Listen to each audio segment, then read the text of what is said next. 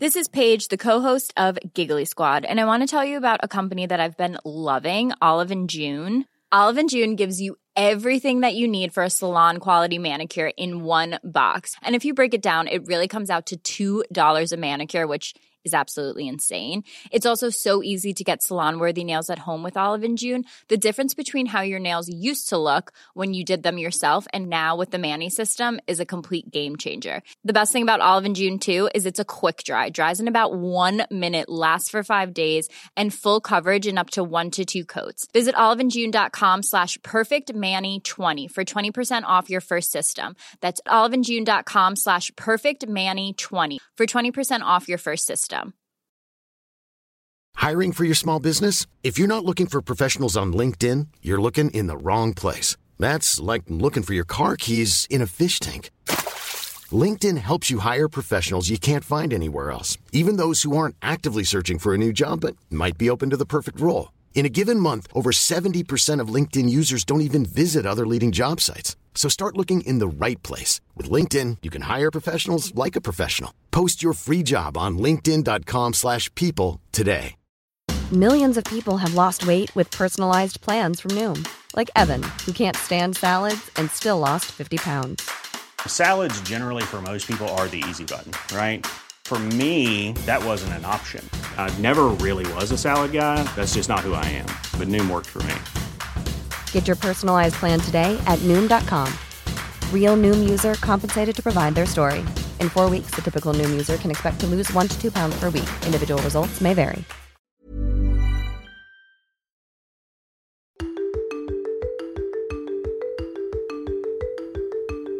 Canadian conductor Keri-Lynn Wilson has led orchestras and opera companies around the world to great acclaim for over two decades. Wilson is of Ukrainian descent and was performing in Europe when the invasion of Ukraine began. With her cousins fighting on the battlefield, she turned her sadness and anger into action by creating an ensemble of Ukrainian musicians displaced by war. This was not just a job, it was about forming an orchestra of soldiers of music. Not just play beautiful concerts and have wonderful success musically. We were going out to fight. You're listening to Speaking Soundly, the podcast that explores the art of artistry. I'm your host, David Krauss, principal trumpet of the Metropolitan Opera. As a musician in New York City, I get to perform with some of the world's greatest artists every night. During each episode, you'll hear me speak with these inspiring performers as we lift the veil on talent to hear about their process and the personal journey that led them to the stage. I remember you from school. Mm-hmm. Uh, there was a class called Lab Orchestra, and in this class, all the conducting students had a chance to conduct an orchestra made up of us students. And I always looked forward to playing the class mostly because of your teacher, the mm. venerable and somewhat scary conductor Otto Werner Mueller. He was uncompromising and quite tyrannical. So part of me was always excited to go to the class just to see who he'd rip into because it happened regularly, right? I wondered what your experience was like studying with him and did you ever suffer his wrath? well, David, I always remember admiring his integrity admiring how he worked with the orchestra, how he meticulously not only worked on the technical aspect, but actually the phrasing. And I know that's what drove us crazy in the orchestra. You know, we're all young, uh, ambitious players. Right. That academic study was actually something that I cherished because I could see the difference, I could hear the difference, and it really made him somebody that I've considered one of the best. So I had a tremendous respect for him. And I know that he took me on as somebody I had never conducted. Mm. The audition was actually my first time conducting in front of a group, and it was you guys, my peers, wow. who I knew well. But when I won the audition to become one of his students, he ripped us apart no matter what. I mean, mm. even if he loved us, he respected us, he didn't tolerate anything that wasn't at his 100% standard kind of level of of what is required for a, a conductor. And we were all terrified. We literally didn't sleep the night before and would just cram all night. He really controlled us. Now, as a student, it works. I would say once I was out of these four years under his reign, I was free to pick up my own sort of style. And when I say free, that, that really is I was out of the cage Right. because he controlled every single gesture. Was very strict so that we had this solid foundation which we could all embark on careers with. And uh, to this day, I'm so grateful for this terrifying regime I was Right. under. I, remember I always tell people, he says, "Stop cheerleading." If you know, if you did something that was just a little over over the top, you know, and then I, I would consider that being expressive, but he said that was cheerleading. So anyway, I remember once he screamed at me, Krauss, in music, PP means something else. I'm sure he said it to many people, but uh, yeah. How would you describe your temperament as a conductor? I work with a lot of different conductors, and some conductors can be overly effusive. Some of them are very stern. Some of them are just plain cranky all the time. And can you describe your temperament, or at least the one that you're you're aiming to achieve? It's a difficult question, Right. Because I hate talking about myself or analyzing myself, but I do know that I love what I do, and I really am passionate about working with orchestras, even if it's the first time. Just to be super prepared, hmm. as Mueller taught us. Right. Just be 100% prepared. That is your best ammunition to approaching an orchestra, and do it with love. Yeah. And what does it feel like when you get up on the podium and things feel great? You're driving the orchestra and, and it's like a sports car and you're steering the energy of a hundred people through your interpretation of a great work of art. What does that feel like? Well, it's phenomenal. And it's something that is uh, sort of outer body experience because it's it's ultimately not about you, the conductor. It's about making a piece of art come alive. And that's when it's the best sort of formula, when you know you have the tension with the musicians and you're all taken into the world of the composer. It's transported in this world that is superhuman. Is there any other part of your life where you get hmm. that kind of high when things are really clicking on the podium? Nope. No. And that's why it's really hard to come down after you conduct. I can't sleep. I'm obsessed by by the work. When things go well, it's that's what life should be. Yeah. It just is. Yeah. Yeah. And of course, not every performance is going to be hair raisingly inspirational to you. Right. What happens when things aren't clicking as well? Mm-hmm. In those moments, can you pivot? Can you do things to try to elicit that kind of energy? Yes. I mean, you're constantly trying to make something great, and even if it's the sixth performance, it's it's always a challenge. You can never s- sit back and say, "Oh, you know, we've had a fantastic performance. It's going to go great the next time." There are so many factors involved, especially with opera. Anything can go wrong. Being flexible is so uh, key to being a conductor because things will not happen the same and you shouldn't expect them to. I mean, you you you have an expectation. You have a standard from which you have prepared a work and when it isn't realized as you would like it, then it's it's uh, you know, not as satisfying. But that's the challenge of being a conductor. Is always trying to make something better. Right. Yeah. And this work, Lady Macbeth of Mtsensk, is a massive opera. I mean, you're leading a huge orchestra with the addition of a marching band's worth of brass instruments that play both on stage and off, a large chorus, huge cast spread out on a giant stage, and you're in the middle of it. You're giving cues to every instrument, mouthing every word of this dense Russian text to the singers on stage. You're managing balances, making tempo transitions all at once, and your body is a whirlwind of activity. But as I watch you, your face is calm and you actually have a little bit of a smile, and it's like you're having the time of your life. How much preparation goes into being able to do all of those things at once and still have the presence of mind to take in the moment, give a little smile, and say, Oh my God, this is amazing? Wow, there's a lot to answer there.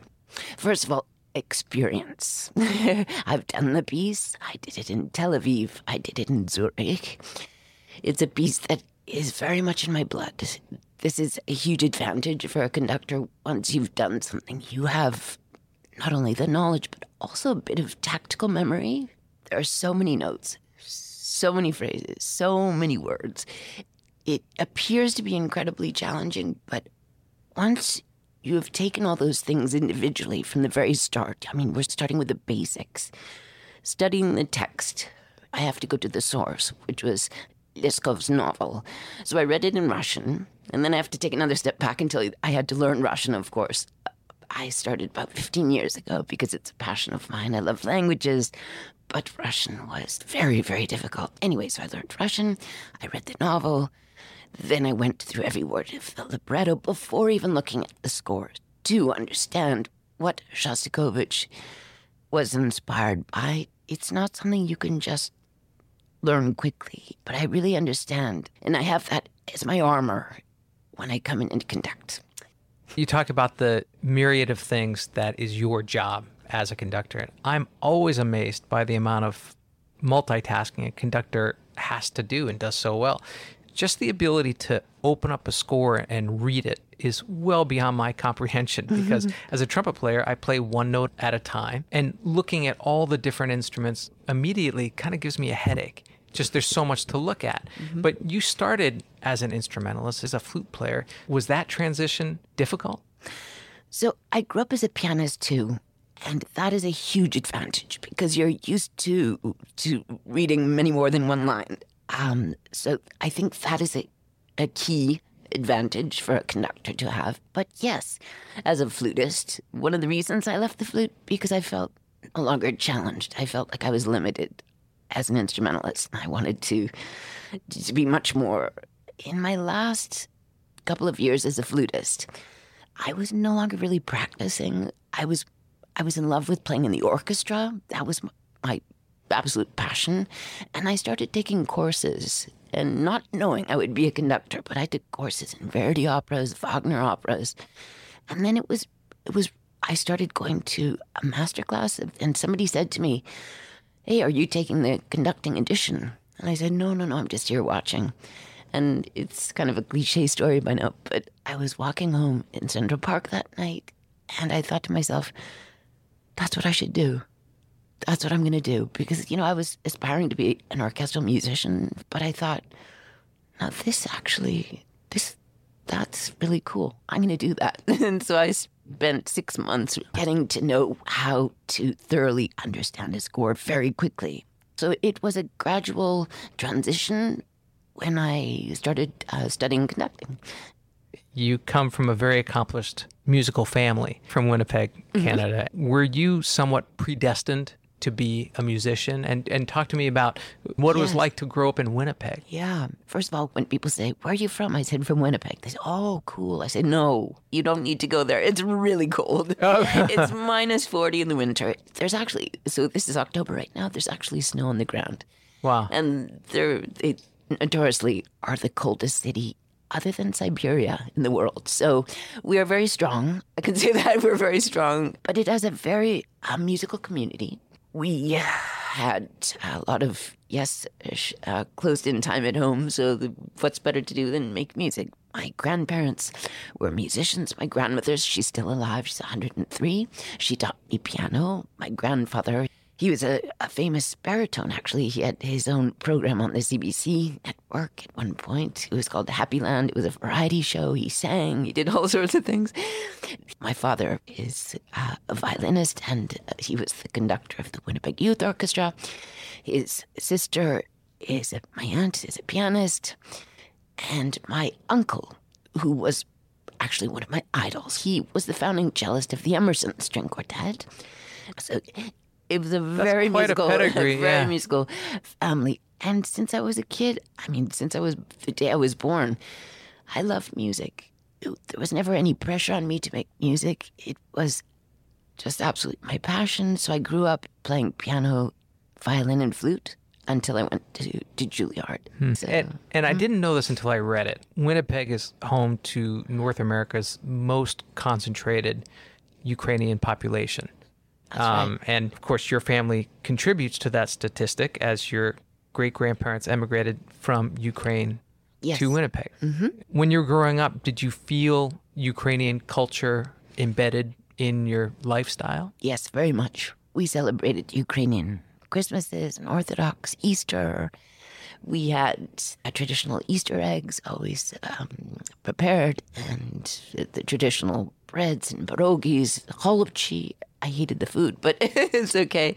It was a beautiful Slavic, rich memory from my childhood. And at one point, I even took Ukrainian dancing. And I dressed up in the beautiful floral headdress and I had a Ukrainian costume. So, as a child, yes, it was an integral part of my culture. And I always aspired to go there. And it wasn't until I embarked on my international conducting career that I, in I guess the first time was in 2005. I went to Kiev and I conducted a concert with the National Symphony there, Bruckner 4, I'll never forget. From there, I was embraced by Russia. Gergiev, he took me over to the Mariinsky. He said, Wow, you're Ukrainian, how wonderful. You, you should come work in Russia. And that's when I went and started working in both the Mariinsky and then eventually the Bolshoi. You said that you consider Ukraine to be a second home, and mm-hmm. you point out that this includes all of Russia. Amid today's times, amid mm-hmm. the war, how do you manage to separate politics and art when it's so easy to become enraged and polarized by all that's happening to a place that's so near and dear to your heart? Yes. Well, here's the very honest answer. I have not separated mm, politics with culture. And it's the first time in my career. And it's because I was so horrified at the start of the invasion, seeing my cousins fighting, seeing my colleagues and friends in Kiev hiding in their basements as they are today. I felt You don't mean cousins in the like we're all brothers, like your actual cousins are there yes, fighting. I have many distant cousins, and I became very close with two of them. One is in Donbass fighting since 2014. He was a professor, he taught journalism. And in 2014, he was so outraged by the invasion that he, he went into the military, and now he's an officer. And my cousin Nadia, since the invasion, she has been working as a volunteer, sending supplies. She has been desperate for all sorts of supplies. Hmm. At one point, she started writing me when I was in New York. She said, Keri-Lynn, do you think you can find bulletproof shields? And I said, Nadia, I have no idea, but let me see if I can. Did you? so I went on the internet and Yeah, Amazon. they didn't. I literally was on Amazon looking for bulletproof vests because they had ran out of them in Poland, everywhere that was uh, a place they used to get their sources from. But the fact was, they didn't have the level. I I actually know about the levels of protection of bulletproof vests for the military. Um, we didn't have the levels because they had sold out of them here as well to protect. Anyway, I was sending her that kind of thing. And when I went to Poland, I was sending her, uh, I actually took suitcases of military boots, camouflage boots, warm gloves for the troops. And now I'm still sending stuff. Anyway, so she and I, since the invasion, have been very close. And I, even just this morning, David, she sent me a video of hiding in the bomb shelter with her students. She's an English teacher, and she showed literally her students on their iPhones all, you know, for three hours. It's just horrifying. So, getting back to the start of the invasion, I said to myself, what can I do? You know, I can't pick up a gun and go help my cousin Ande in Donbass. I can help as a musician. And I thought, seeing all these millions of refugees literally flowing into Poland, a place I've worked many times, I thought that must be a wonderful, uh, great resource to find musicians.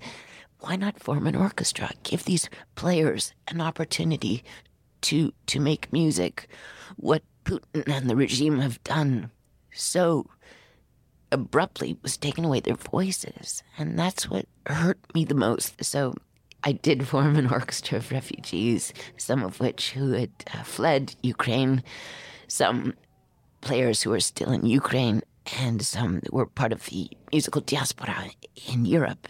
I, I wanted to ask you about this initiative, the Ukrainian Freedom Orchestra. Mm-hmm. You just talked about the inspiration for it, but how do you contact musicians who are refugees Right.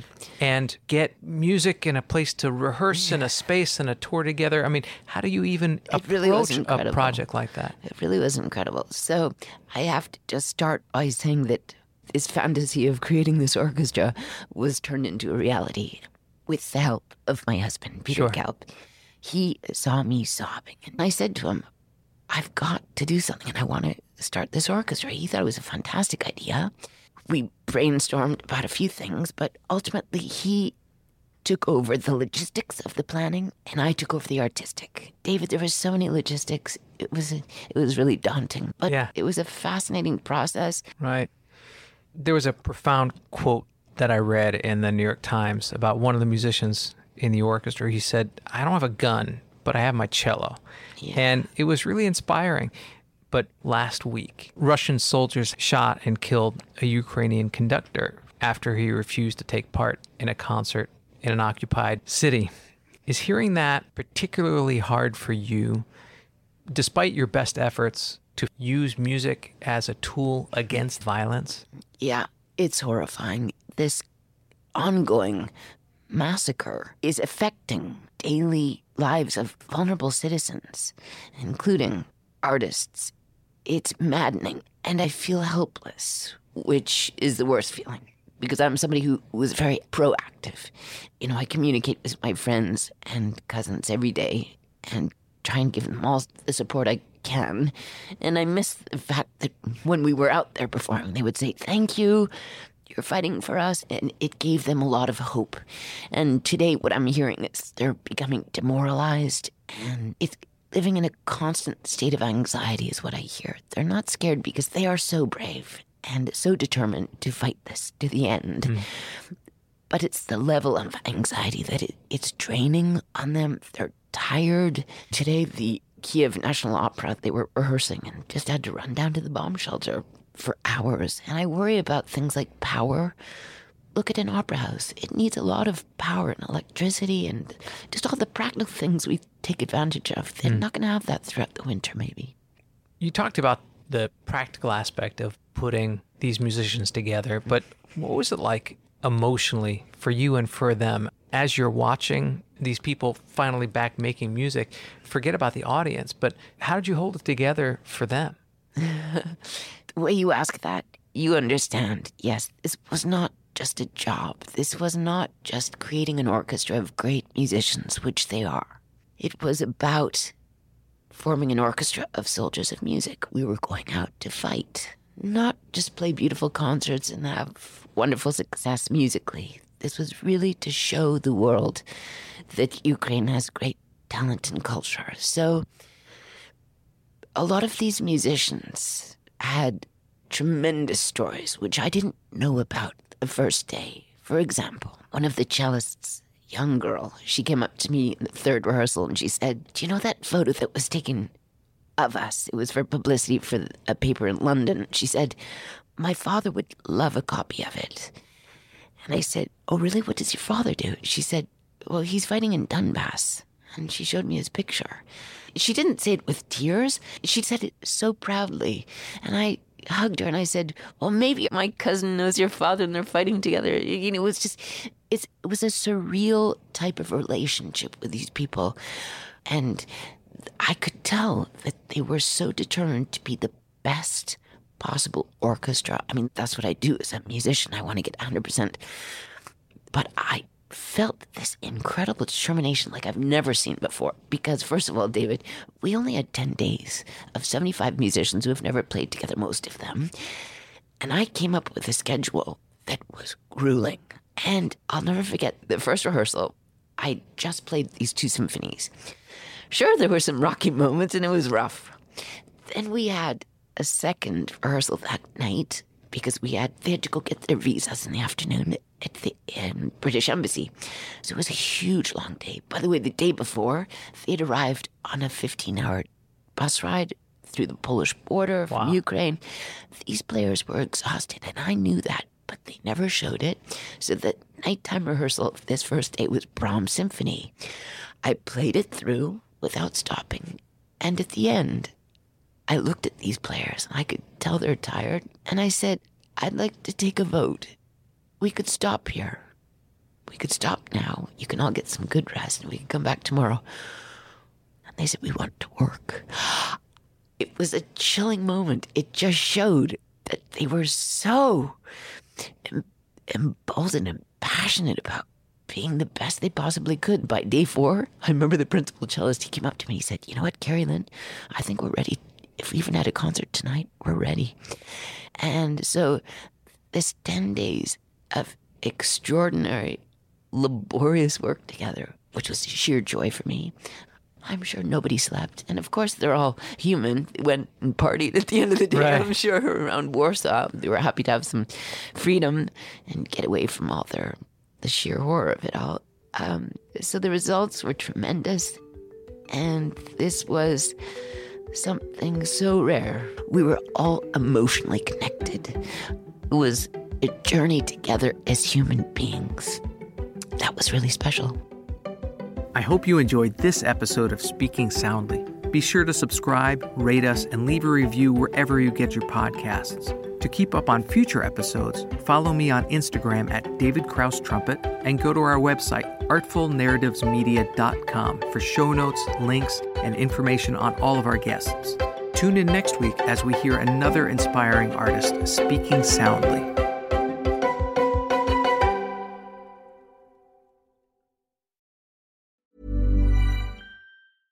Imagine the softest sheets you've ever felt. Now imagine them getting even softer over time. That's what you'll feel with Bowl and Branch's organic cotton sheets. In a recent customer survey, 96% replied that Bowl and Branch sheets get softer with every wash. Start getting your best night's sleep in these sheets that get softer and softer for years to come. Try their sheets with a 30-night guarantee. Plus, get 15% off your first order at bowlandbranch.com. Code BUTTERY. Exclusions apply. See site for details. Planning for your next trip? Elevate your travel style with Quince. Quince has all the jet setting essentials you'll want for your next getaway, like European linen, premium luggage options, buttery soft Italian leather bags, and so much more. And is all priced at 50 to 80% less than similar brands. Plus, Quince only works with factories that use safe and ethical manufacturing practices. Pack your bags with high-quality essentials you'll be wearing for vacations to come with Quince. Go to quince.com slash pack for free shipping and 365-day returns. Planning for your next trip? Elevate your travel style with Quince. Quince has all the jet-setting essentials you'll want for your next getaway, like European linen, premium luggage options, buttery soft Italian leather bags, and so much more. And is all priced at 50 to 80% less than similar brands. Plus, Quince only works with factories that use safe and ethical manufacturing practices. Pack your bags with high-quality essentials you'll be wearing for vacations to come with Quince. Go to quince.com slash pack for free shipping and 365-day returns.